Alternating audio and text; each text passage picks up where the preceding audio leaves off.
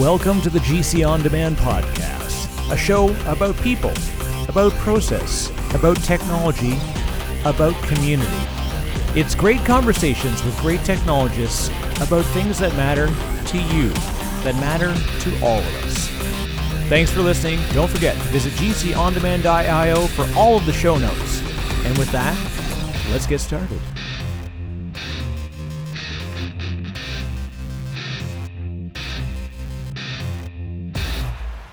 All right. Well, welcome to the G C On Demand podcast. My name is Eric Wright. Thank you for joining us again this week.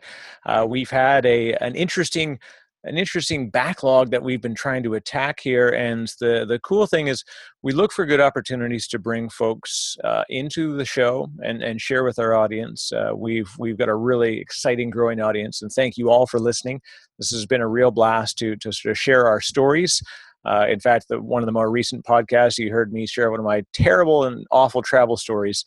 Uh, so that's that's been a lot of fun. So, of course, if you don't already know me, my name is Eric Wright. Uh, I can be found, I'm at DiscoPosse on Twitter, or I'm also DiscoPosse in the Green Circle community, which is uh, green circle community dot com.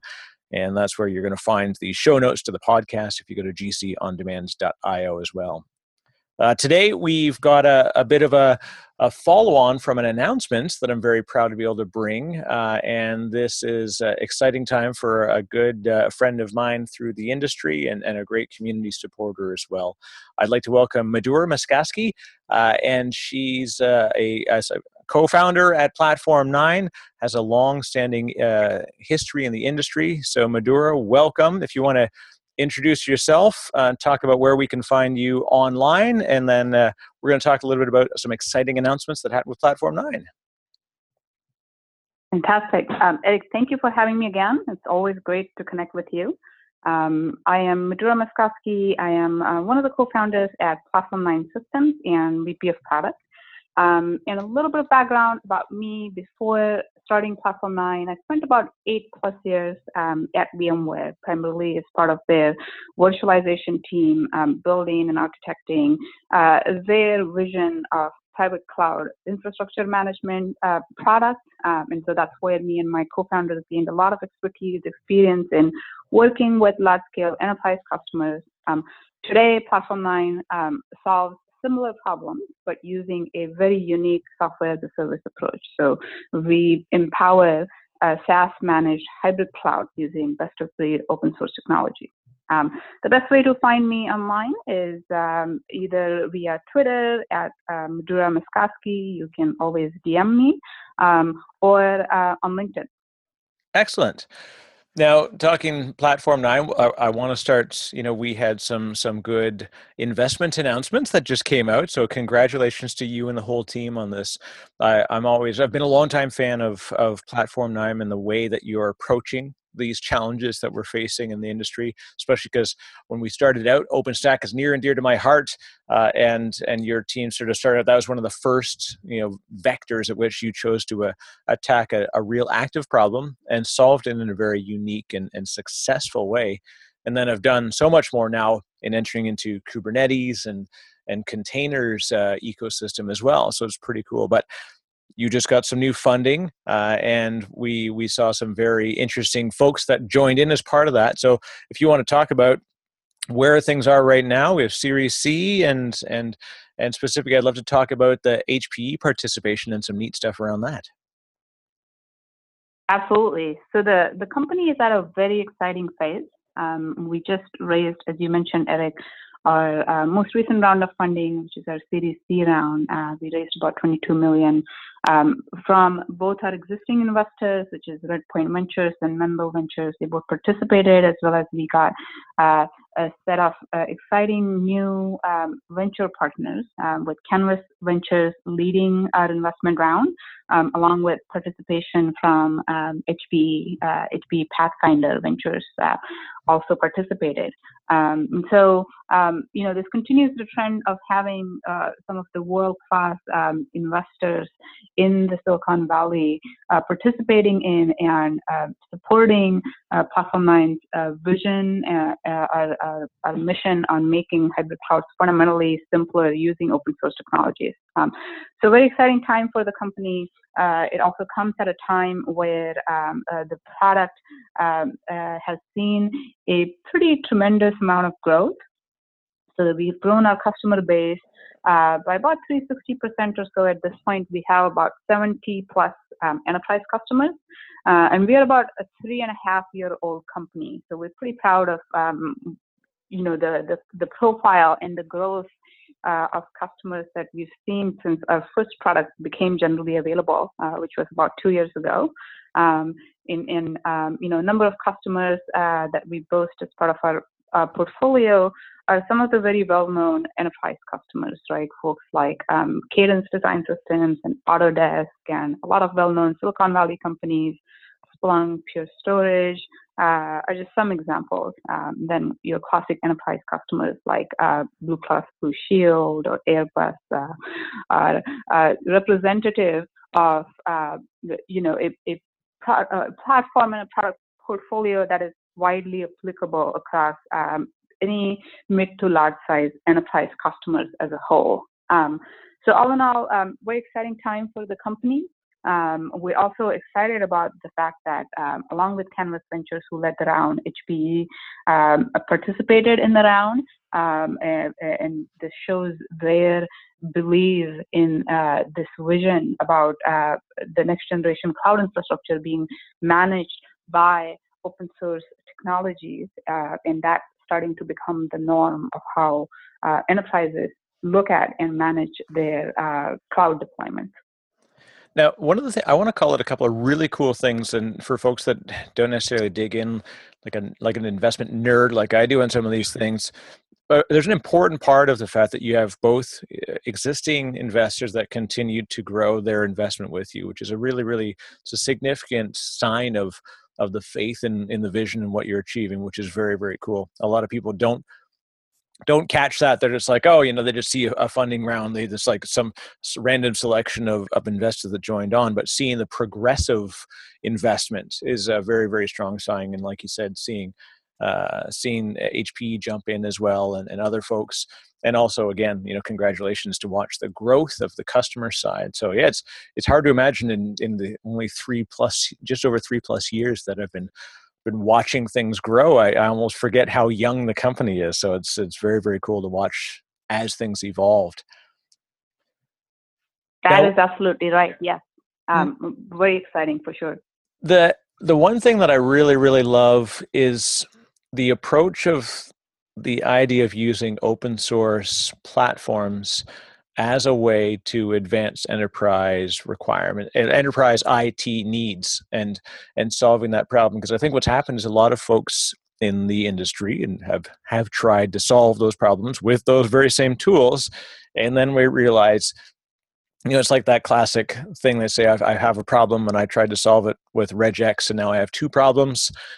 That often happened with OpenStack and with Docker and with Kubernetes, and people were were thinking that that was going to be the thing that would solve the problem, but in fact it didn't solve the the cultural challenge they were facing in adopting this style of infrastructure. And then on top of that, having day two operations in place to operate that new thing that they thought was going to solve the problem, and they they genuinely now have two distinct challenges in front of them. And so for this service approach, you know, how obviously, like you talked about your history and seeing it happen in, in enterprise, how do you find that enterprises are seeing that as a value? Like it's, did you find it difficult, you know, three and a half, four years ago as you explained this concept to people? It seemed like it was right at the cusp where people started to get that a service subscription approach to these things was probably the right way to go. But you really felt like you led the charge on a lot of that. We definitely do.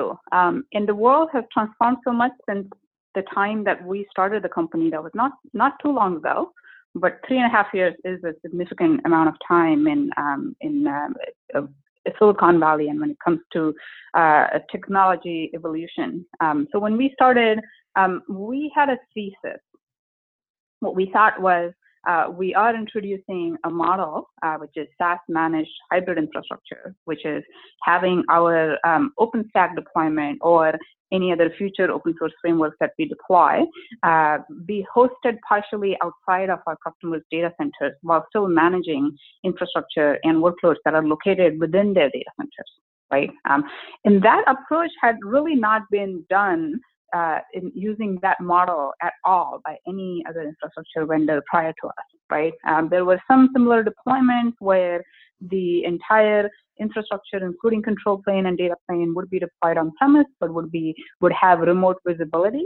Uh, but nobody had really struck this balance, which we believe we did for the first time, where your control plane itself is located outside of your um, your customers' data centers, right? Um, and there's a massive amount of benefit in architecting our model this way. If you do it right, um, benefit in terms of your um, reliability, your upgradability, the kind of S L A you are able to promise to your end users, because the kind of uh, visibility and um, automated control you have um, on that um, you know, management infrastructure, it's uh, it, it just unparalleled to any other traditional deployment model. Um, and so our thesis was that because this model is so fundamentally new and unique to what enterprise infrastructure management teams are used to, um, we believed that about fifty percent of folks that we approach are uh, outright going to show us the door, right, and tell us, there's no way uh, I'm going to be okay with this model. Um, and then the remaining fifty percent are actually going to be extremely inviting and are, are going to love the model because they're going to really understand the benefits. Well, the reality has been that since we started the company, uh, you know, just the notion of using software as a service more for um, enterprise uh, management or, or enterprise applications has starting to become a lot more popular, right? Uh, I think the big reason for that is public clouds have just become such an integral, integral part of uh, our, our day-to-day lives. Uh, or the lives of uh, infrastructure users within enterprises. And once you are completely open to deploying significant chunks of your, your workloads, your data on a public cloud, you really start understanding the benefits of SaaS, and you start becoming a lot more open to any uh, a, a, any software or any service that offers similar benefits to you, Uh, provided that you have uh, that you know they have your trust or you have their trust in terms of uh, still adhering to your security compliance and other policies. Um, and so, long story short, we were completely uh, and pleasantly surprised where we uh, where, when we found that the actual adoption rate was much higher than what we predicted. Uh, what the enterprise customers were asking us for is to prove to them that we have the the security compliance and all of the other needs that a large enterprise has completely covered. Um, and we do that, right? Security is of absolute importance to us because this is our core bread and butter. Um, so as long as we are able to prove that test, uh, we found that majority of enterprises are extremely welcoming of this approach. Um, so that has been uh, that has been a very exciting journey, and we we believe that um, this is just the beginning, right? Meaning uh, the combination of using best of breed open source frameworks and then delivering them with a beautifully lightweight as a service experience, we think is the only way in which infrastructure software should ever be delivered, because otherwise you're just never going to compare against uh, the public cloud. And so there is more to come from Platform nine in terms of the what open source tools and technologies we support on top of kind of our core platform that today consists of OpenStack for virtualization and Kubernetes for containers, and now Fission for serverless. Well, that's and that's a neat one too.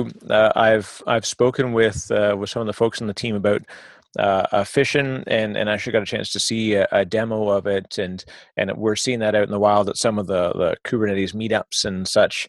And this idea of serverless, event-driven type of uh, infrastructure, but being able to do it on premises and and do it on your your native platforms, it's very very cool, because I think, again, as as you talked about, that cloud has become such an integral part of how to get this velocity of doing application development in these new methods, that we, I think, as a general rule, the industry is starting is aligned that we're all going in this new way. You know, we call it cloud native or whatever the the phrasing you're going to attach to it, but this new you know, sort of loosely coupled microservices type of approach. People are really digging into it. We're still going to have traditional stuff, but it's going to be less and less. And as we refactor, you're going to find it happening.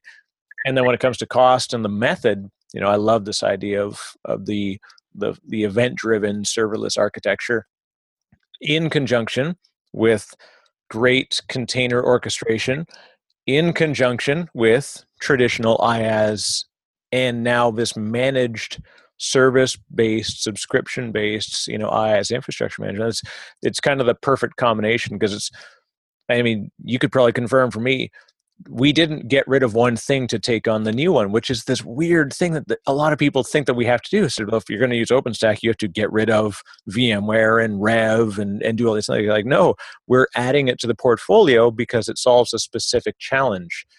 So when you're walking in environments, Madhura, what's, are you seeing a lot of folks that have, are generally still going ahead with multiple like layers in their infrastructure approach? We certainly do. And we, we think um, that it's a myth uh, to assume that when a new form of uh, technology or abstraction uh, is introduced, that it completely subsumes and replaces the older one, right? Uh, I think if you map the trend, just kind of going back historically, uh, virtualization did a significant shift uh, to, uh, you know, to bare metal infrastructure, but there still are today large pools of bare metal uh, infrastructure capacity that still get deployed for, for the right reasons of uh, performance, latency, uh, compliance, or other uh, other uh, aspects, right? So um, we believe one hundred percent that these new paradigms that are introduced through uh, containers and microservices, and uh, you know, we think that tomorrow that trend is going to lead itself to serverless. Um, uh, you, you know, we believe that these paradigms are significant, and we, we that we're going to see a big transformation in terms of a large chunks of workloads incrementally getting transitioned, transformed to be rewritten for these new paradigms. Uh, but it's not going to be, never going to be a hundred percent replacement, right? Virtualization is going to stay around for a significant period of time, um, and and as as these techno technology progressions happen, they simplify end users' lives. They certainly simplify software developers' lives, right? That's the one reason they become so popular. At the same time, they do add a Uh, a non-trivial complexity to the DevOps or the I T organizations that are responsible for managing this infrastructure, because they do still need to keep maintaining the bare metal servers and the virtualized stack, but now they're asked to also manage uh, this, you know, yet another thing, which is uh, microservices, and, and they're told that, hey, uh, we're also interested in Amazon Lambda, which is the serverless technology, so, um, you know, just keep that in mind.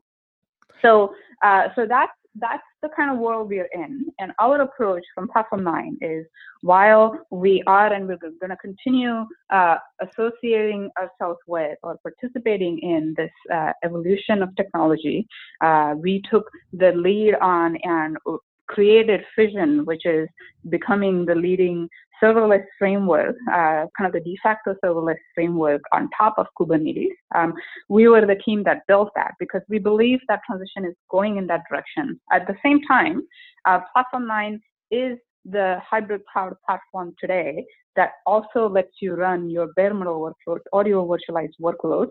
And you can do just that if that's all your infrastructure needs are today. But you do that knowing that tomorrow, when you're ready to do the transition to, say, microservices or serverless, we also got you covered. And the for folks that haven't taken a look at Fission yet, they should. Uh, of course, it's open source, so it's on GitHub. And what's encouraging there, uh, which I really enjoy, is the fact that there's more than just the Platform nine team contributing and, and growing that, which, again, is the old classic. I remember it was, I think it was Interop last year. Uh, there was a great panel, and they talked about, you know, just putting your code on GitHub doesn't mean it's open source. It, it's, it may be open code, but it's an open source community. It doesn't just immediately wrap around it. You have to have more than just your team contributing in order to really get that velocity development. So it's, it's good that you've seen that uptake.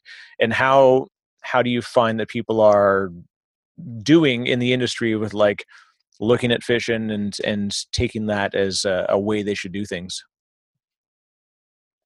So we've found um, Fission adoption, uh, the reception for Fission to be extremely positive. Um, you know, what, what, what the Kubernetes community is uh, realizing, has realized uh, over a period of time now, that uh, Kubernetes has risen to be the, uh, the de facto framework of choice at this point uh, for container orchestration, right? So we fundamentally believe, and I think at this point everyone agrees, that the the container orchestration war has been won, um, and Kubernetes is the winner.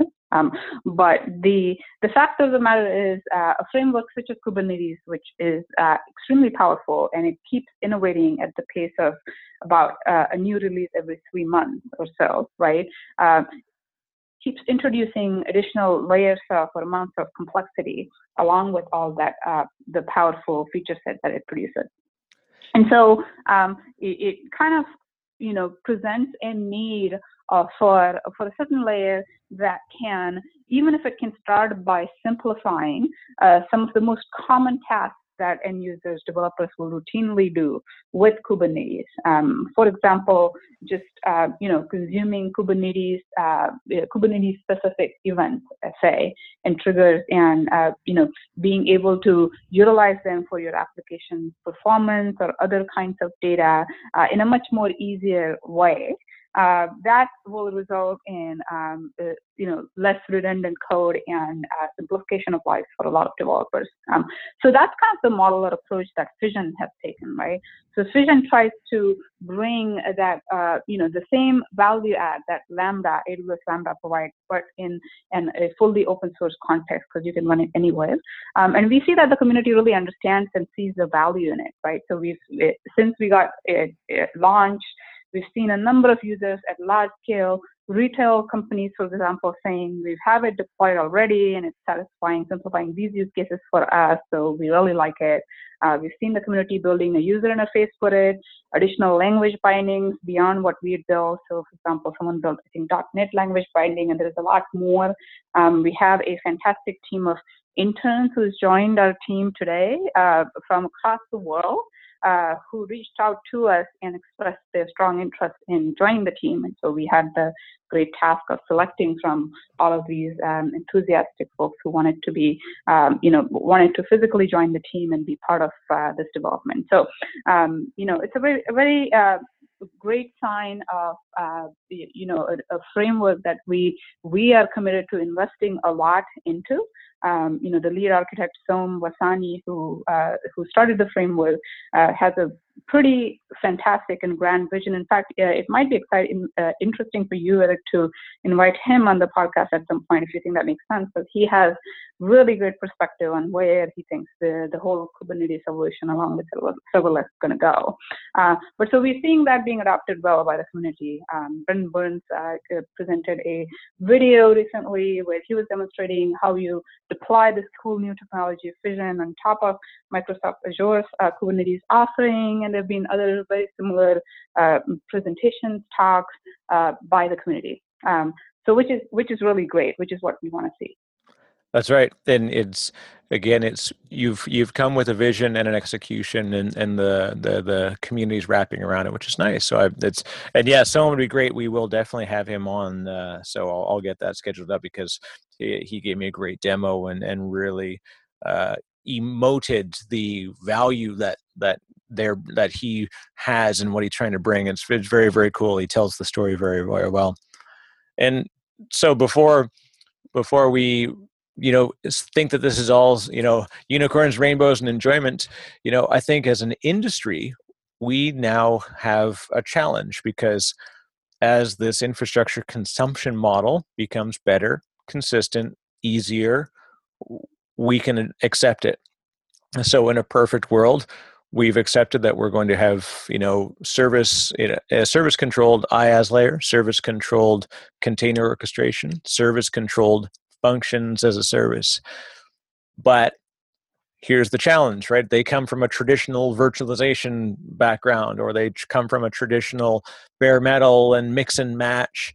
Uh, you know, they've still got mainframe, they still got this and that. What are the challenges that we as an industry and businesses are going to face now in making better use of this new stack of infrastructure model. Yeah, and, and that's the question that we typically find our customers asking um, or expressing to us in the form of the pain points that they're seeing as a result of this uh, the evolution that's been happening, right? And it, it um, you know, it, it's interesting because we we got to be part of this journey since when virtualization really started becoming mainstream. As we were, um, uh, you know, we were working at VMware at that time, and uh, we were very fortunate to be part of that revolution.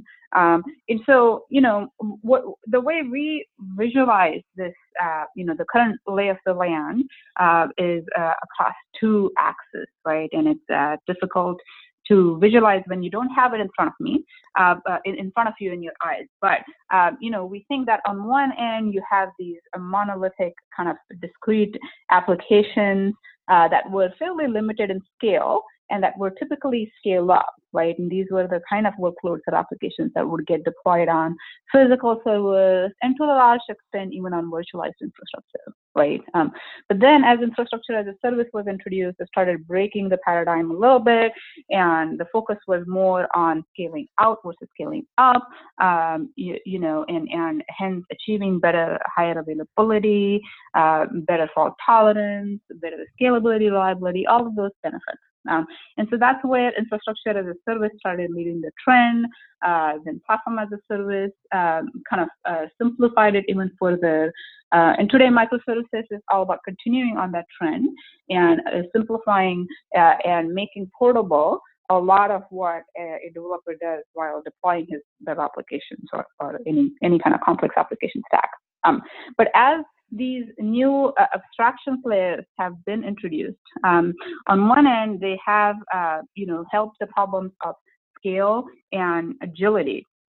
But on the other end, while doing that, they've also introduced uh, a non-trivial amount of complexity in the management and maintenance and operational lives of uh, DevOps or uh, I T teams, right? So that's the challenge we see the, uh, the the DevOps or I T teams facing, which is on one end, they need to support, uh, I would say, about three or four different types of infrastructure today, uh, which was not true before. It's uh, at least bare metal and virtual and containers in many cases.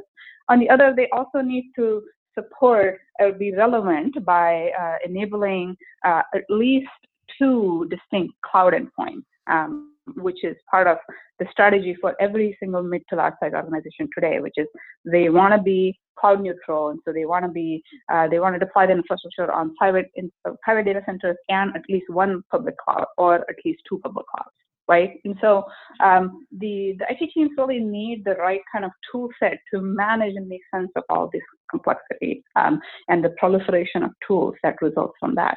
Um, so that's the problem we see. And and again, you know, uh, you've heard this from me multiple times, Eric, but we think the only way to slice through this complexity, which is going to continue extending and increasing in the future, is by deploying more and more tools uh, that are provided as a service.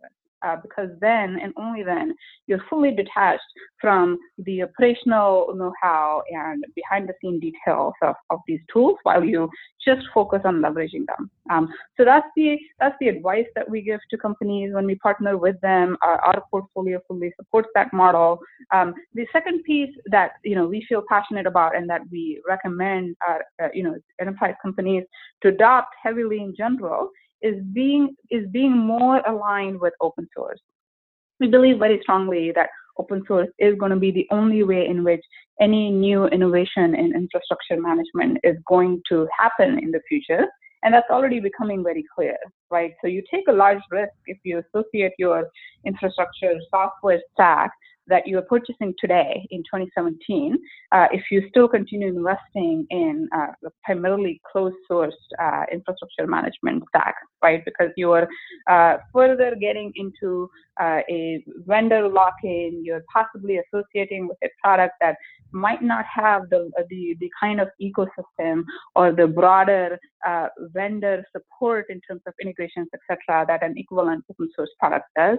But most importantly, that product stack is never going to match the level of innovation and continuous iteration that an equivalent open source stack is always going to see, because it's crowdsourced and because so many intelligent people from across the world are working with the goal of making it better every day, right? So we think that the way to slice through this complexity is by inherently adopting and making open source a critical part of your strategy for any enterprise, um, so that you leverage all this innovation and you stay relevant um, and cloud native, um, and by deploying tools that are delivered as a service fundamentally.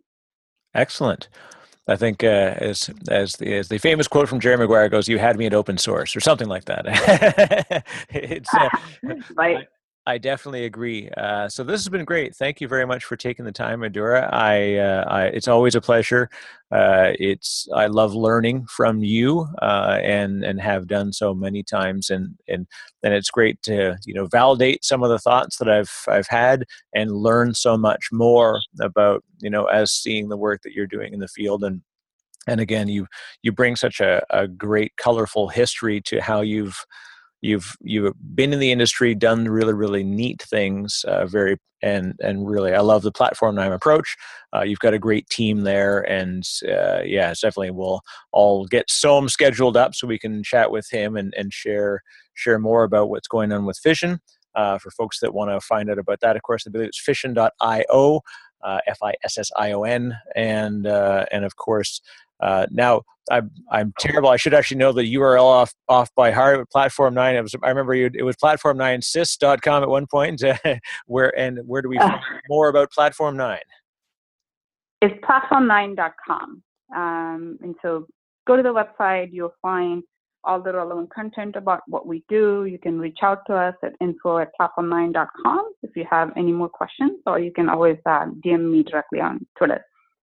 Perfect. Again, thanks very much, Madhura. It's been a pleasure, and uh, we'll. Uh, I, I encourage folks to take a look. Congratulations to the team on the uh, the recent funding news, and and we look forward to seeing much more. And and uh, we'll hopefully catch up at an event. And for folks, of course, you know, watch Platform nine tends to appear at a lot of of very key events, and uh, so we'll watch out for, for stuff that's going on. At obviously, I'm gonna assume you're gonna be at VMworld and uh, and A W S reInvent. I think we we uh, bumped into your team at last year, so it's it's great to see you know all the the new faces joining the firm as well out in out in the field. Fantastic, thanks, Eric, and uh, likewise, it's always a pleasure connecting with you, and uh, looking forward to uh, what comes next. If you like what you heard here and want to hear much more, don't forget to subscribe to the G C On Demand podcast. You can go to g c on demand dot i o, where you'll find the links in order to catch us in iTunes, Stitcher, the Google Play Store, and more. So go to g c on demand dot i o. Don't forget to rate us in your podcaster of choice, and look for much, much more. Have a show idea? Tweet us at G C On Demand. Thanks for listening.